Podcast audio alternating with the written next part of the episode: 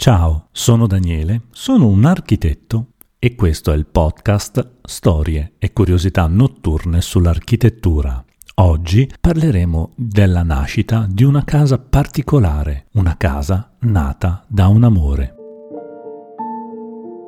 Come sappiamo, le case nascono per svariati motivi. Di solito nascono per necessità, ma possono nascere da una tragedia. Ma quando nascono da un amore, raggiungono vette ineguagliate nella storia dell'architettura. Perché la passione, il sentimento e l'unione di queste due persone riescono a generare un'alchimia magica che si trasforma in un'architettura degna di un museo. Infatti, questa casa venne citata da un famoso architetto nella Biennale del 2014 come la casa più bella degli ultimi cento anni. Anche qui partiamo dall'inizio e come ogni inizio c'era una volta Monica Vitti e Michelangelo Antonioni. Non tutti sapranno chi sono, ormai sono morti, ma sono molto presenti sia in tv che su Netflix e soprattutto sul sito della RAI. Monica Vitti era una straordinaria donna. Noi forse la conosciamo per i film tipici della commedia in compagnia con Alberto Sordi,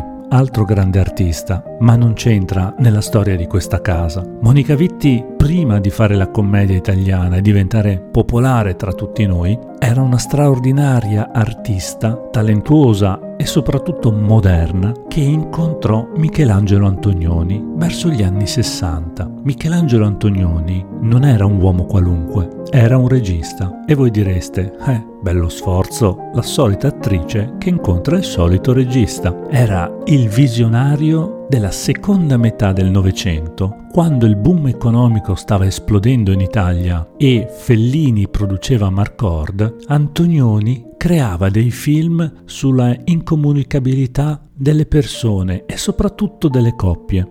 Era la rappresentazione di quel dolore psicologico che si nascondeva dietro il boom economico e il benessere che era appena arrivato in Italia. Da subito Antonioni venne riconosciuto come un maestro del cinema e non solo italiano, internazionale. L'incontro con Monica Vitti fu veramente una freccia scoccata da Cupido. Fu un incontro d'amore, di passioni, di condivisioni, di ispirazione reciproca, tale che li portò a frequentarsi per anni, oltre una decina d'anni.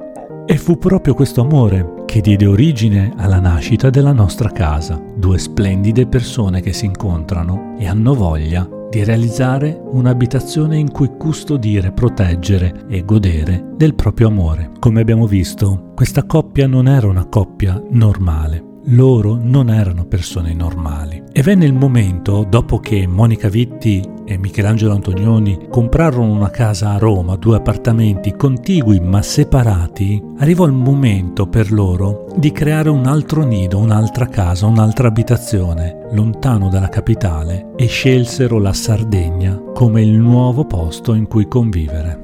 Venne un giorno Monica Vitti che presentò l'architetto Dante Bini a Michelangelo Antonioni. Lui, Michelangelo, aveva in mente solo un'idea, molto semplice ma altrettanto complicata. Vi ricordo che siamo sempre negli anni 60.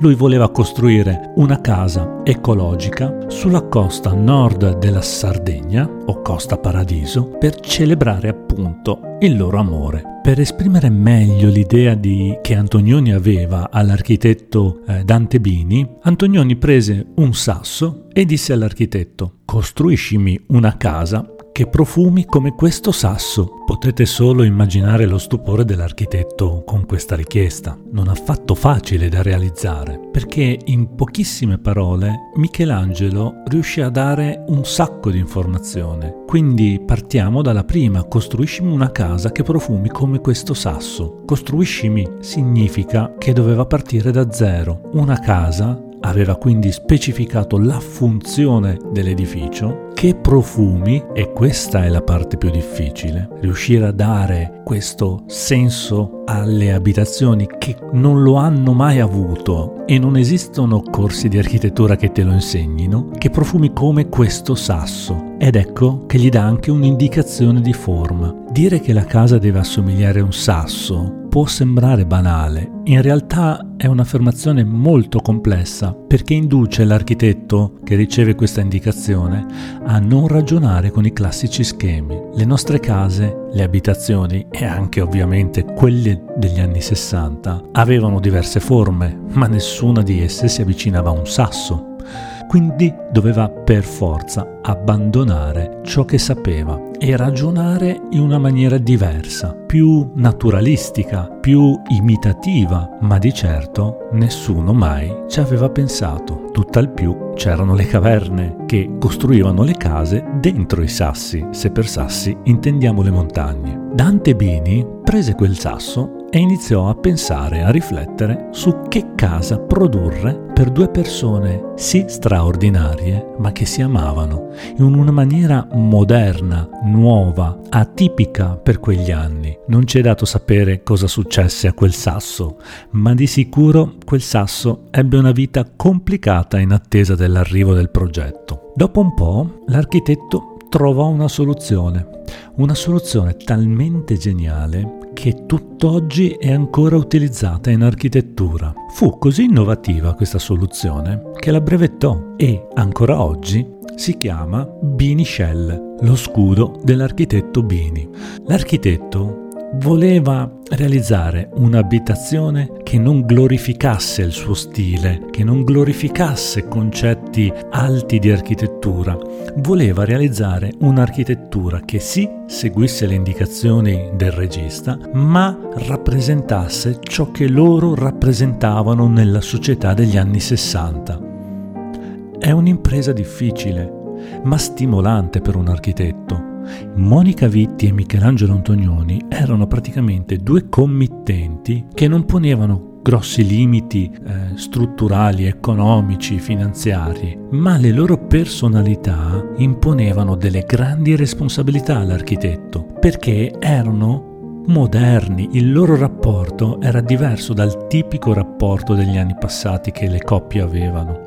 Vivevano una vita relazionale un po' strana, di distanze, riavvicinamenti, di effusioni, di fusioni, quindi la complessità del progetto era ben in mente in Dante Bini, tant'è che riuscì alla fine a progettare la casa perfetta per Monica e Michelangelo. La casa era una cupola e fin qui non ci sarebbe nulla di strano. È dagli antichi romani che abbiamo le cupole. L'elemento nuovo, innovativo, come avevamo visto, doveva essere un'abitazione ecologica, sostenibile, a basso impatto, sia nell'uso dei materiali e sia nell'inserimento del panorama. Quindi cosa fece eh, Dante Bini per realizzare in questa maniera la cupola? Realizzò un enorme palloncino Ora, dico palloncino per semplificare.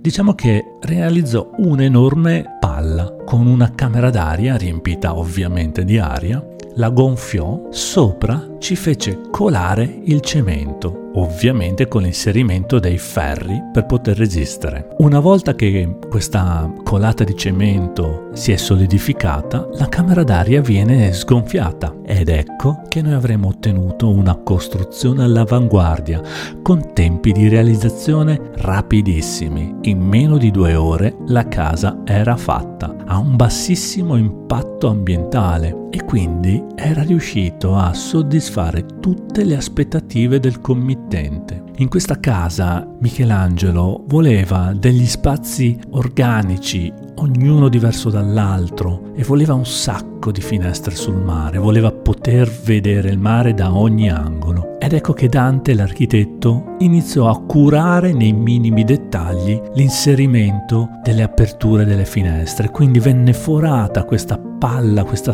mezza sfera in cemento, inserendo poi le finestre. Ma torniamo alla richiesta originale del, di Michelangelo. Costruiscimi una casa che profumi come questo sasso. Sulla forma del sasso Bini ci arrivò e sul profumo il profumo fu un altro problema che lo risolse brillantemente direi. Sulla superficie della colata di cemento inserì del corallo rosa che si trovava nella spiaggia vicino e dei fiori di camomilla per conferire al materiale il colore dell'ambiente e l'odore desiderato. In questo modo ecco che la cupola, la casa, incominciò a fondersi con l'ambiente naturale circostante. Anche le finestre non sono casuali. Ed è facile con un panorama mozzafiato come quello che si può trovare in Sardegna, ma la vera chicca sono le dimensioni delle finestre, che hanno la dimensione della Panavision, la 2.35, che è il formato cinematografico preferito da Antonioni a quell'epoca. In pratica, guardando fuori dalla finestra attraverso la casa, noi stiamo guardando un film di Antonioni. La casa era ricca di stanze e stanzine, ma aveva un atrio enorme che occupava gran parte della cupola e si sviluppava su due piani. Su questo atrio scendeva dolcemente una scalinata che non era banalmente fatta di gradini, ma era realizzata con delle grosse lastre di pietra prese dal posto e incastrate nella parete ed era fatta apposta così, era la scala da cui Antonioni poteva guardare Monica Vitti scendere lentamente come una diva. Fu una casa popolata d'amore da persone eccezionali, in cui nacquero le grandi idee che svilupparono il cinema italiano dagli anni 60 in poi. Antonioni vi visse per molti anni, anche dopo la separazione con Monica Vitti, che comunque rimasero amici. Ed è un peccato vederla oggi abbandonata sulla scogliera, quasi in rovina, come metafora di quegli anni d'oro che ora non ci sono più e chissà quando ritorneranno.